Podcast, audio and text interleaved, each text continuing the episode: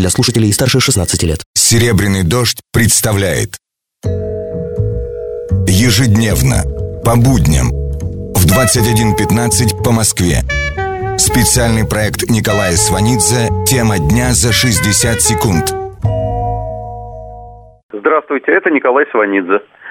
Президент Путин в Кремле встретился с президентом Венесуэлы Николасом Мадуро. Как сообщается, два президента обсудили актуальные вопросы сотрудничества двух стран, а также ситуацию на мировом рынке энергоресурсов. Приветствуя гостя, президент Путин сказал, что Венесуэла, безусловно, является не просто нашим другом, а очень близким партнером. Президент Мадуро ответил, что Венесуэла всегда будет с Россией. Дружба России и Венесуэлы скреплена двумя факторами. Общей нелюбовью к Америке, что создает благоприятный эмоциональный фон, и общей зависимости от нефтяных цен, что сейчас создает неблагоприятный фон экономический. Власти Венесуэлы действуют, надо признать, энергично. Так, они запретили своим гражданам покупать продукты чаще двух раз в неделю.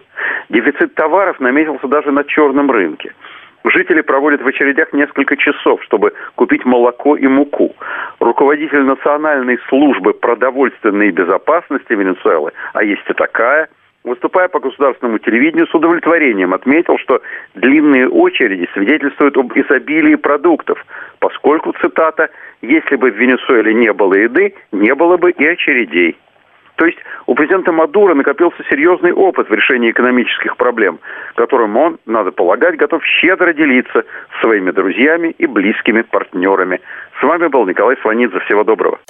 Тема дня за 60 секунд. Специальный проект Николая Сванидзе на «Серебряном дожде».